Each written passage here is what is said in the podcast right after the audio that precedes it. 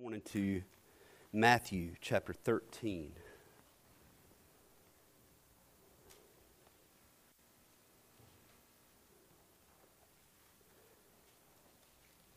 Matthew chapter 13.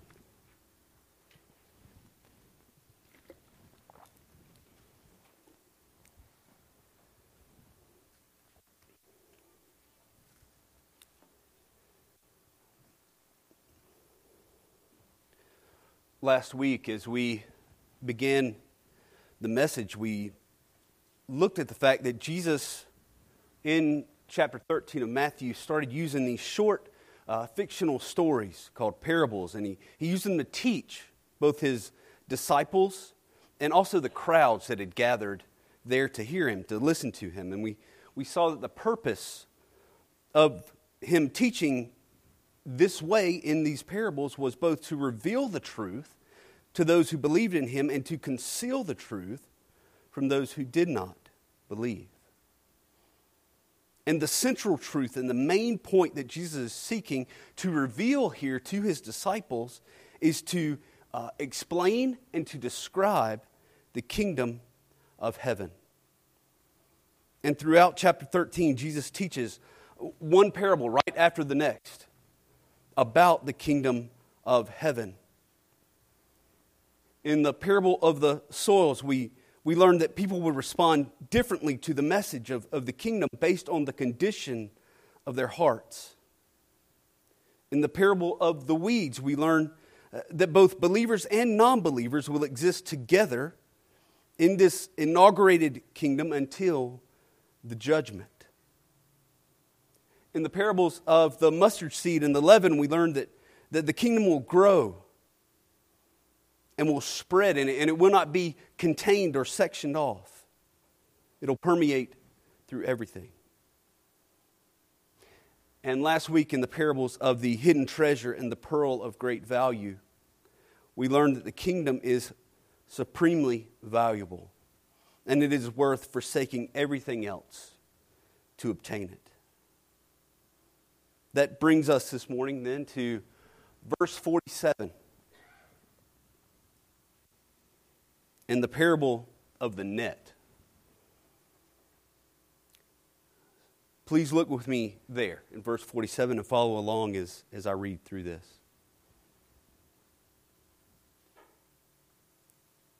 Jesus said, Again, the kingdom of heaven is like a net that was thrown into the sea and gathered fish of every kind.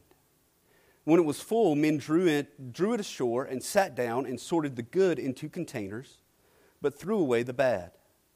So it will be at the end of the age. The angels will come out and separate the evil from the righteous and throw them into the fiery furnace. In that place there will be weeping and gnashing of teeth. And so this morning, as we look at these verses in this parable, we want to look at two main points of the parable. First of all, we see that the kingdom of heaven, of heaven gathers together. It gathers. Look at the illustration here from the parable in verse 47. It says, The kingdom of heaven is like a net that was thrown into the sea and then gathered fish of every kind. And this is a very interesting picture. The, um, the word used for net in this verse refers to a very specific kind of net. Now, for me personally, I don't know about you, but for me, probably because I grew up in uh, children's church and you know VBS and all that kind of stuff. I have those illustrations in my mind. What I picture is a it's dude standing on the boat of a de- on the deck of a boat with like throwing like a circular net out and then pulling it back in and, and gathering the fish that way. Well, there's a word that's used for that kind of net, but it's not the word that's used in this verse. The word used in this verse means very specifically a drag net or a trawling net. And so this net was huge. Some of them would be up to uh, cover as an area as large as half a mile. And what they would do is they, they would basically uh, tie the net between two boats and, and stretch and pull it tight, and then they would go in the same direction. And as the boats went in the same direction, everything that was in front of the net would get caught up in the net, and it, they would gather it together that way. So you can just imagine what this net would pick up. You know, it, it would, as it picked up the fish, it would pick up large fish and small fish, and edible fish and inedible fish, and, and every kind of fish that would have been in the Sea of Galilee. If it was in front of the net, as the net was going through, it would be gathered into it. So we see here the, the net here does not differentiate. The net does not distinguish one kind of fish from the other. That must be done later. So everything's gathered together, and Jesus says the same is true with the kingdom of heaven. And um, one of the important points that we really need to clarify this morning is going to help us understand what Jesus is saying uh, about the kingdom of heaven is when it occurs. Okay, when does this kingdom come about? When does it start? When do we, when do we expect this kingdom to come?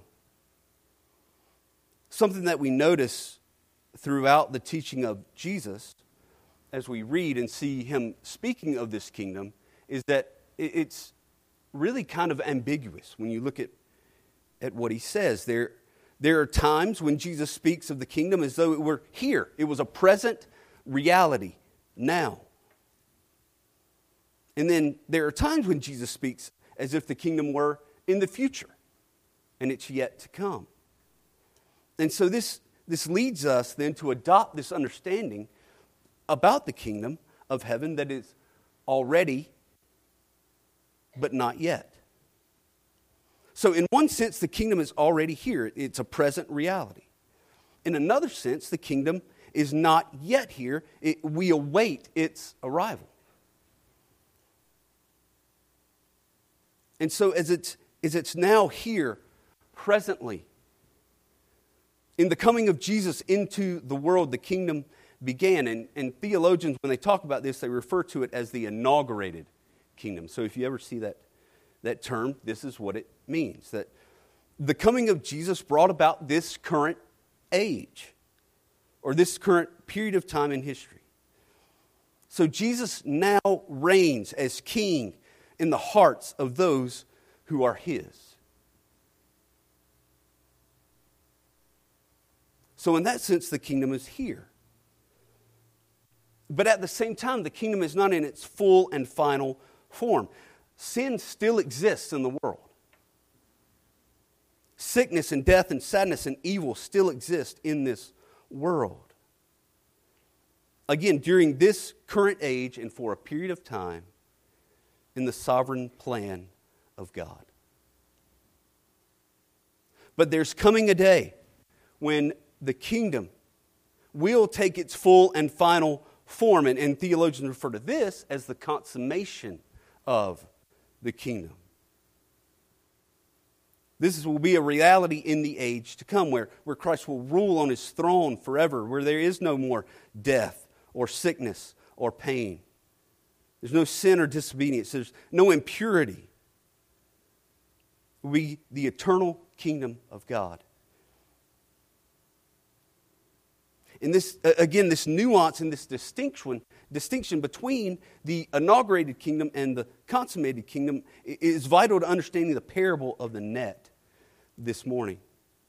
In this parable, Jesus is describing for us this inaugurated kingdom, the, the, kingdom that now exists in this current age.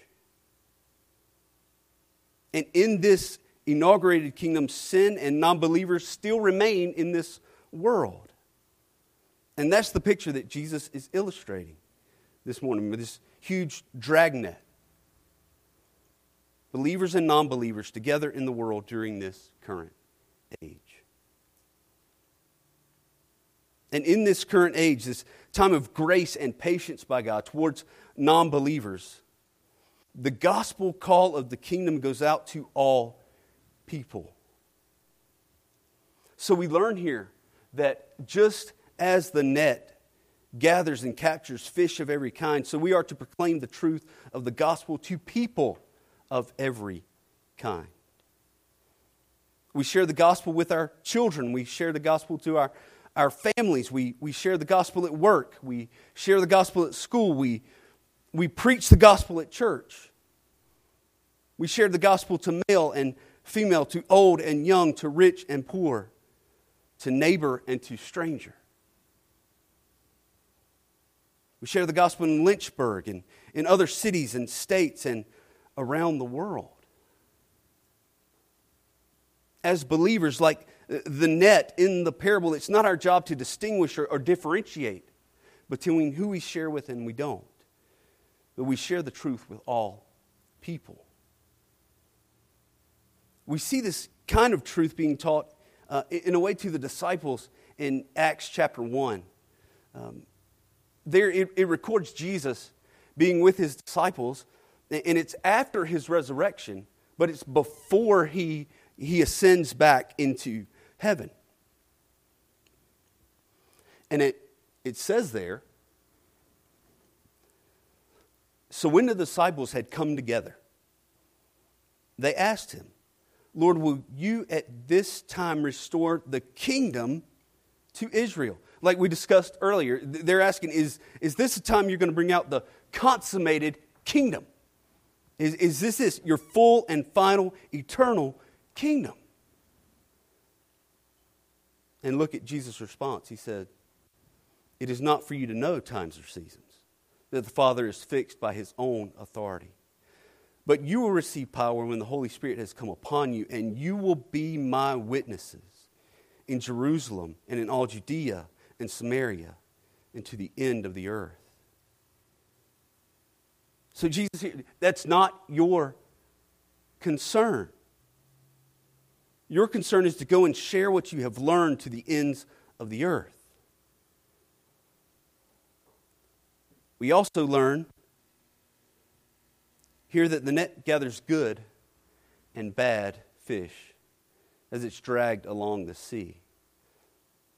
So also, both believers and non believers claim to be part of the kingdom in this current age.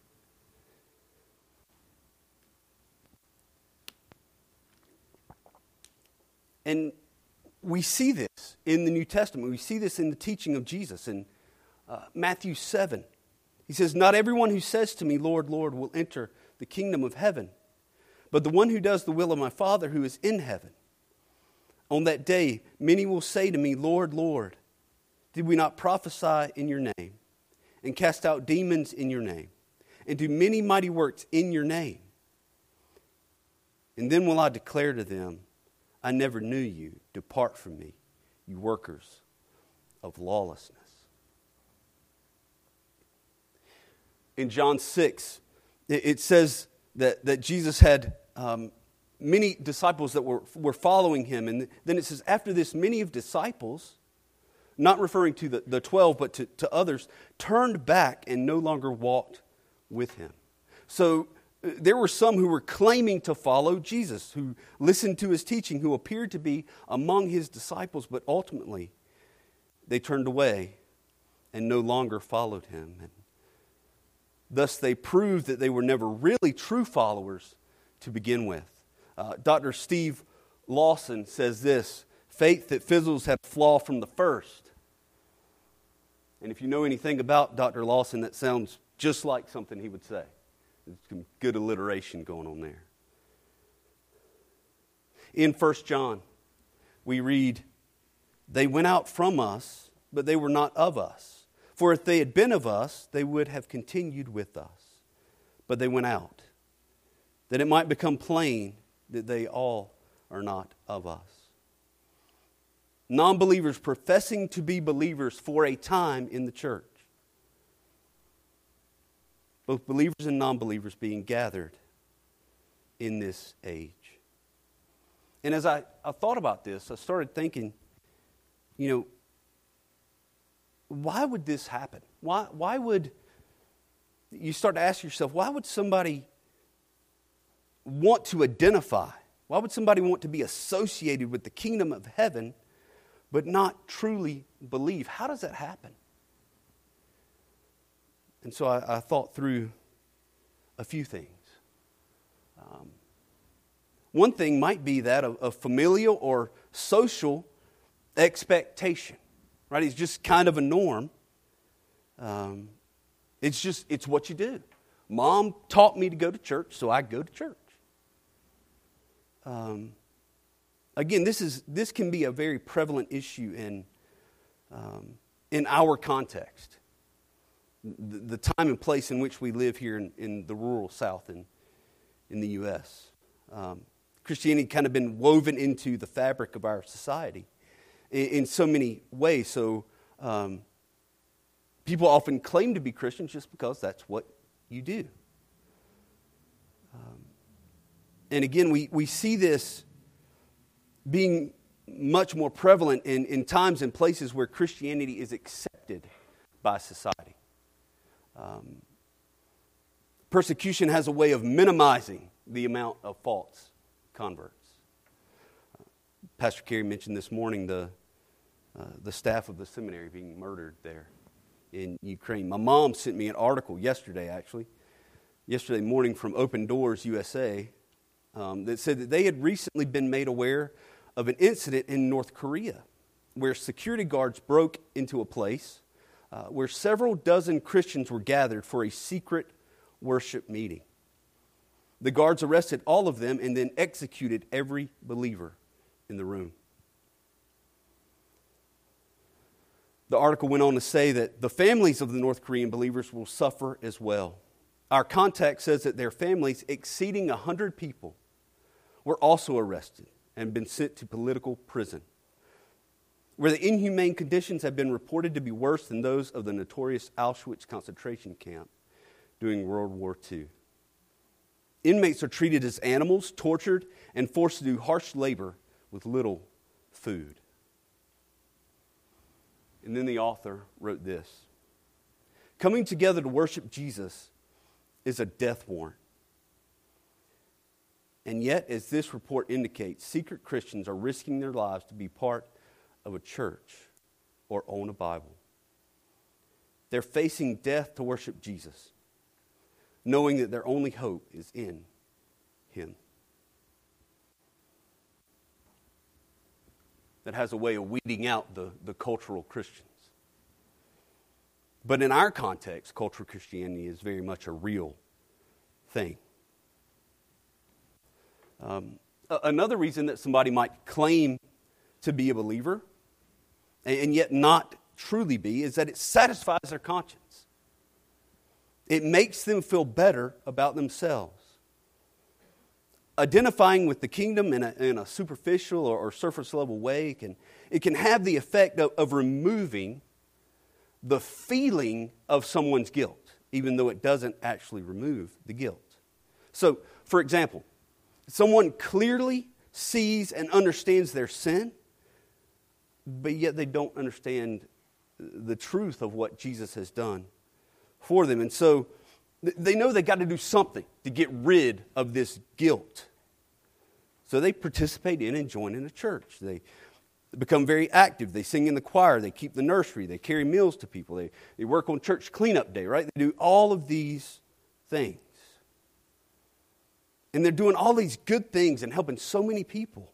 And their conscience is soothed from the guilt that they know they have because of their sin. And, and really, deep down, if this person is honest, they believe that by doing these things, they're atoning for their sin. And that it counteracts their sin. And so it alleviates their feeling of guilt because they believe now God's pleased with them because of what they've done.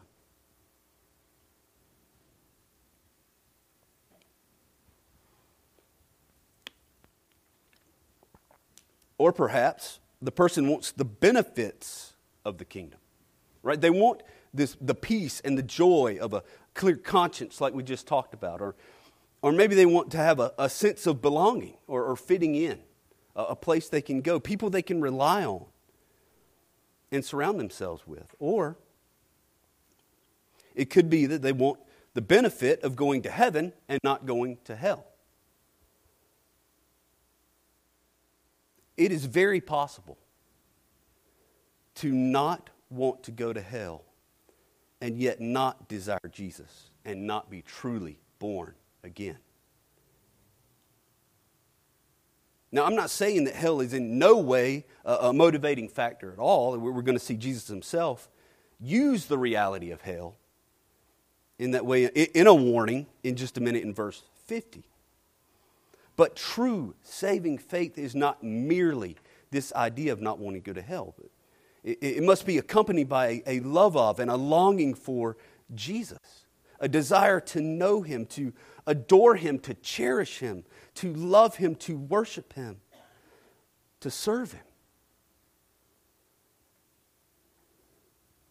So maybe it's they want benefits of being part of the kingdom. The last reason that I thought of, and I thought about this morning, that, that somebody might want to uh, identify with or claim to be a part of the kingdom, um, is the most tragic, and it's the most heartbreaking. And that is that some people are truly deceived. They're deceived. They honestly believe themselves to be saved, and they're not. We, we look back at Matthew 7. Jesus says that there are people who will come and say, will say to him, Lord, Lord. The, the repetition of that word gives emphasis.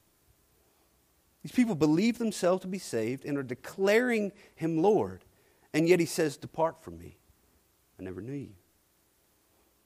Satan has blinded their eyes, as Paul writes in 2 Corinthians 4. In Revelation um, chapter 12. There, the devil is called the deceiver of the whole world. In John 8, Jesus calls him the liar and the father of lies. It's just such an insidious and crafty in this corrupt, diabolical way. It's just this subtle form of him taking and, and deceiving someone in this way. And the only way that this is overcome is through the true and faithful teaching of the riches of the gospel.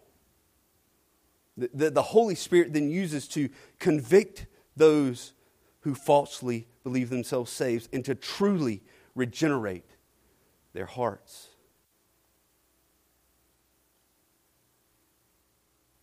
And so we've got these reasons that we've seen. Someone might claim to be a part of the kingdom and yet are not. But there's coming a day when this will be over, when this age of grace and mercy will be done. And this brings us to our second main point this morning. When it will be time to separate out believers and, and non believers, there'll be a time of judgment. And we see this in the parable. Look with me at verse 48. It says, When the net was full, men drew it ashore and sat down, and sorted the good into containers, but threw away the bad. Well, um, that makes sense, right? The, the good news about fishing with these huge nets is that you can collect a lot of stuff in them really quickly. The downside is then after you've collected everything in it and pulled it onto the shore, then you actually have to sit down and sort through it. You've got to you got to go through it. Not all the species of fish are good to eat.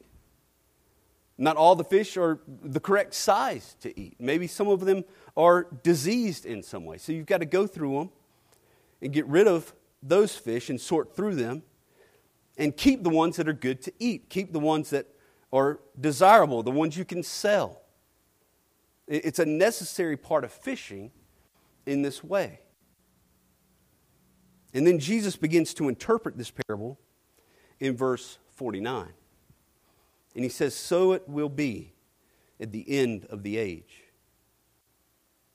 The angels will come out and separate the evil from the righteous. So there'll be a, a judgment and a separation. This is, we read in Matthew 25.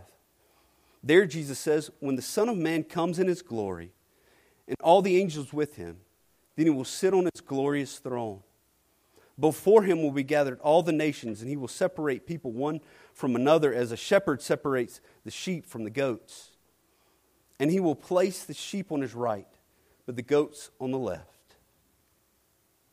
And then the king will say, To those on his right, Come, you who are blessed by my Father, inherit the kingdom prepared for you from the foundation of the world. Then he will say to those on his left, Depart from me, you cursed, into the eternal fire prepared for the devil and his angels. And these will go away into eternal punishment but the righteous into eternal life. So we see this incredible glory described that awaits for those true believers. But you'll notice here in the parable in, uh, of the net in Matthew 13 something very interesting that the fate of the good fish being collected into containers is not elaborated on by Jesus. He doesn't go into any detail with them because it's not the focus of the parable. In verse 50, Jesus specifically focuses here on, on the illustration of the bad fish. And he says they're the evil ones who will be thrown into the fiery furnace. In that place, there will be weeping and gnashing of teeth.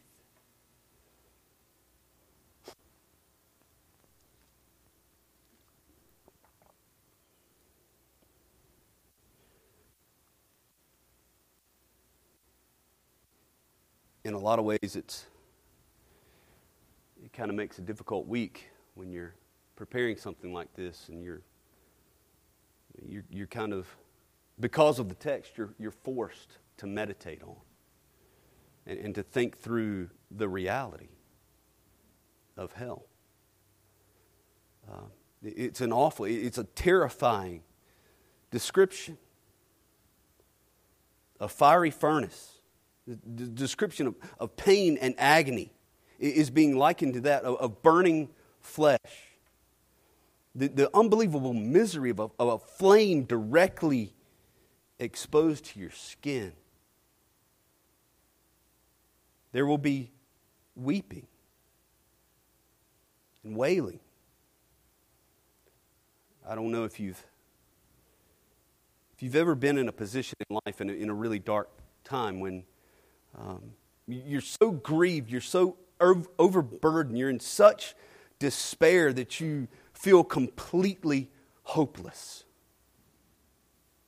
No light at the end of the tunnel, just this gut wrenching crying and weeping and emotional pain from the very depths of your soul. It'll be forever and gnashing of teeth, a, a, grinding and clenching of teeth in pain and agony and, and suffering.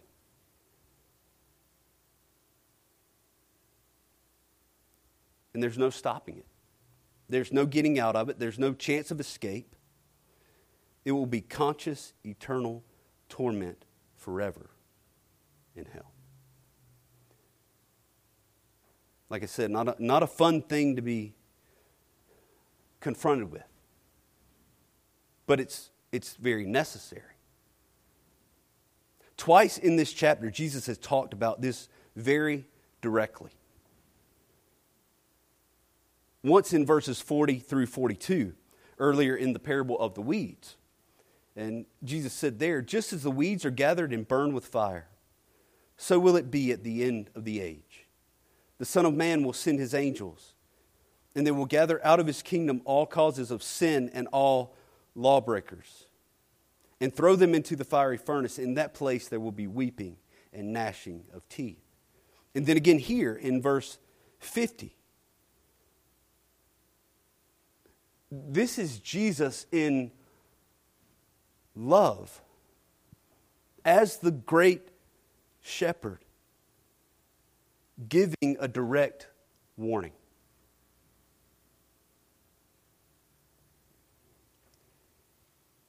And so then the question is how should we respond to this warning? For non believers, this is meant to lead to repentance and faith. When we read in the New Testament, we see that Scripture describes God as one who is not willing that any would perish, but that all would come to repentance. It says that he does not rejoice or take pleasure in the destruction of the wicked, but, would, but rather that they repent and turn to him and live. But he is a God of perfect justice, and therefore sin must be punished. And so then the call this morning is that you would recognize and understand the wretchedness and the vileness of your natural state, of my natural state. Knowing that we have disobeyed and infinitely offended a holy God. And there's nothing in us, there's nothing that we can do to save ourselves from his holy and just wrath.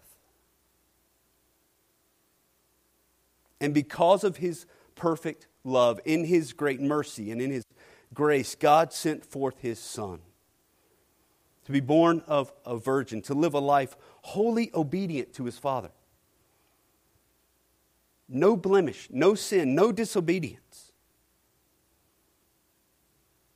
And the Son was betrayed. And he was wrongly accused and he was crucified. And in this, the Father considered the sin of the world as being the sins of his Son. And the Son died on that cross as payment for those sins. And in three days, the Son was gloriously resurrected to life. The tomb was empty, sin and death were defeated, and he now lives. And now God calls you to come and to, to realize and confess your sin to be broken.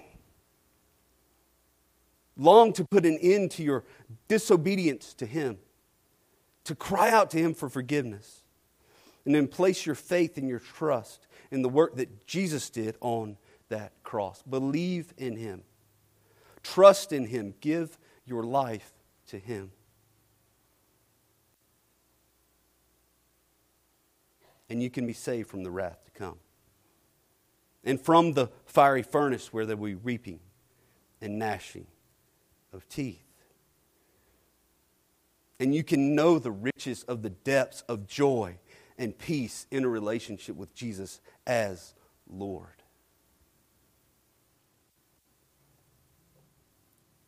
For believers, this parable leads us to first examination, to look into the, the, the deep, dark crevices of our own hearts? Are we truly born again? Do we genuinely seek Christ? Do we long for Him? Do we long to worship and to obey with everything in us? Or are we claiming to believe because of one of the reasons that we listed earlier? The, the warning of Matthew 7 is clear. Not all who say to me, Lord, Lord, will enter the kingdom of heaven. Or to use the parable of the net, there are some who will say, Lord, Lord, and will not be good fish put into containers, but rather will be separated out and thrown into the fiery furnace. So, as Paul wrote to the Corinthians, let us examine ourselves to see if we are in the faith. I would urge you don't take a passive, half hearted approach to your sin or to your faith in Jesus, but rather passionately and wholeheartedly pursue obedience to Him.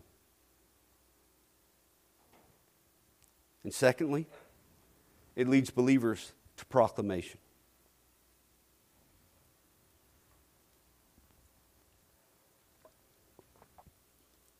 If we really truly believe that what Jesus has said here is true, that those who do not, do not believe will be thrown into the fiery furnace where there is weeping and gnashing of teeth. As Jesus said in other places, a place of outer darkness, a place where the worm does not die. A place where there's no escape, no relief, no pardon if we know all this, how can we not make it known to those that we love? To those that we hold dear? To, to everyone, to all human beings? Michael White came and shared with us the current status of world missions. And, and as he did that, we learned that it's estimated that two people die every second without knowing Christ and will spend an eternity in a godless hell. Every time we count one 1,000, it's two more. This responsibility to go and to share what we have is exactly what Jesus tells the disciples here in verse 52 of this chapter. Jesus says, Every scribe who has been trained for the kingdom of heaven is like a master of a house who brings out of his treasure what is new and what is old. The master of the house, the, the head of the home, would be responsible to give and to provide to others in the home what they needed out of the abundance of what he had. Same is true of those who know the truth of the kingdom. We're responsible to take what we have and to share the truth with the world around us. Jesus said in the Great Commission All authority in heaven and on earth has been given to me. Go therefore and make disciples of all nations, baptizing them in the name of the Father and of the Son and of the Holy Spirit teaching them to, do, to observe all that I have commanded you. And behold, I am with you always to the end of the age. So, as we see this and as we reflect on this this morning, may our hearts be broken. May we understand the incredible weight and responsibility of the Christian life. And may we take the truth that leads to eternal life to those who do not know. Let's pray. Father, we thank you for your word.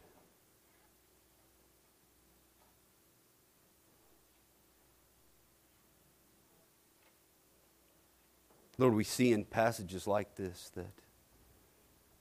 um, the truth is not always easy to hear.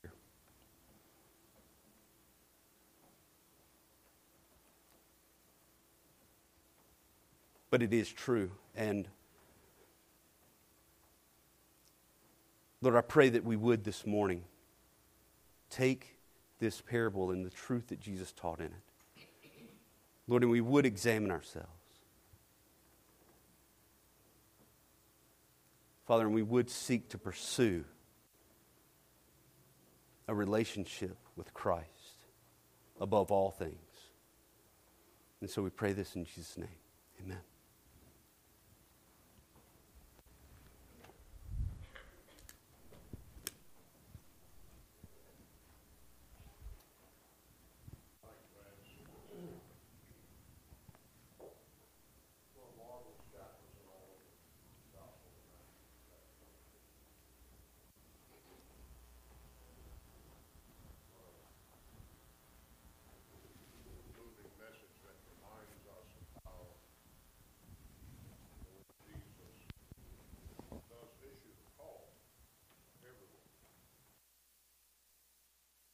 But then there's a separation that takes place as well. Few are chosen. We live in an inclusive age. We want to be included in everything. And yet, Jesus, time and time again, said, You're welcome to come. But if you don't, you're going to be separated no more beautiful day to come to a saving knowledge of the Lord Jesus Christ than this Palm Sunday. We're going to sing an invitation hymn, a beautiful hymn. And can it be that I should gain an entrance into the Savior's love? And the only way we can do that is through the blood of the Lord Jesus Christ. If you're here this morning and you do not know the Lord Jesus as your Savior, then the gospel has been uh, clearly and rightly proclaimed this morning. Jesus loves you. He desires for you to come to Him. All that prohibits you from coming to Him is you, not Him. Is you. And so, as we sing this morning, we want you to make your way out of the pew. We can take you to a private prayer room with an open Bible, lead you to a saving knowledge of the Lord Jesus Christ. But that's up to you to repent of your sins and call out to Him. And yeah, Jesus will take you just as you are, but He's not going to leave you just as you are. The Lord may be leading you into the fellowship of this church.